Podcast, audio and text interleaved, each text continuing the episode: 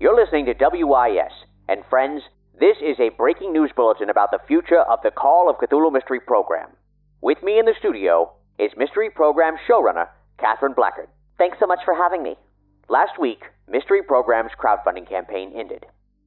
For those of you who listened to Night at Howling House, you heard me discuss this at length and state, in no uncertain terms, that the future of the Call of Cthulhu Mystery Program depended on the outcome of this campaign. Yes, we don't like to be so dire, but making Mystery Program is a complicated and expensive process. With the next season being our biggest story to date, we realized that the show couldn't exist sustainably without outside funding. And does the show still exist? It does. It was dicey for a while, but thanks to 154 incredible people, we made 53% of our attempted goal. A wonderful and generous thing. Not 100%, though. No, but it's a good place to be. A workable place to be. Any less than that, and that might have been it. On behalf of myself and the entire team at Omniverse, we want to thank all of you out there for believing in us and loving our weird stories enough to offer us financial support during these trying times. I feel confident that with modifications to our plans and continued support through Patreon, we'll be able to make the next season. It's just going to take some time. Ah, the waiting game. That's something Mystery Program fans are used to. uh, unfortunately, yeah. If we met our goal, we could go full speed ahead. As it stands, we've got to take things slowly. Plan carefully, adapt, and use the extra time to make the rest of the money needed. But, barring no additional massively disruptive global upheavals, I'm confident that the space between seasons will be shorter than last time. As I understand it, the crowdfunding campaign goal was bare bones the basic costs needed to create the next season, The Case of the Penumbral Gate. That's right, and nothing will change about our dedication to pay our cast and crew fair rates. We'll be taking the creation of the next season in stages, setting certain funds aside, building it up piece by piece, and seeing how far we can get.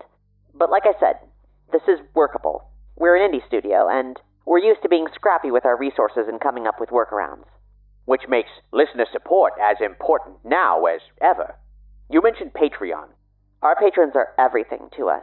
We'd cease to be without them. We're a small group, and advertising pays like a few of the bills, but when it comes to actually keeping us afloat and bringing Mystery Program to life, that's entirely thanks to our listeners. Always has been. Our ability to finish this next season rests with our patrons' continued support. Well, that's a spiel I know well. Head to patreon.com slash omniverse media to join up and ensure Mystery Program's continued existence. There, you'll find the exclusive behind-the-scenes series Cthulhu Cathomentary and cinematic RPG audio drama series like Kate Was Here, The Extermination, and City of Demons, featuring creators and voices you know and love from Mystery Program. There's also early releases, and we've got two full unreleased Cthulhu campaigns on there if you like your role-playing in the raw. Also, our patrons get weekly updates on everything we're working on, and our Indiegogo backers, you'll be getting full reports on all of our developments with the new season. We take your investment in our work very seriously. Speaking of investments, if there are any Daddy Warbucks types out there who'd want to make a sizable contribution to the Call of Cthulhu Mystery Program in between seasons, that would certainly help things along. Feel free to drop us a line at omnivox at omniverse.media. If someone wants to support the show but isn't able to financially contribute, is there something they can do? Oh, absolutely. There's the usual rating and reviewing us on Apple Podcasts and Podchaser, which is super helpful. But sharing the show with people you know who you think would like it is enormous.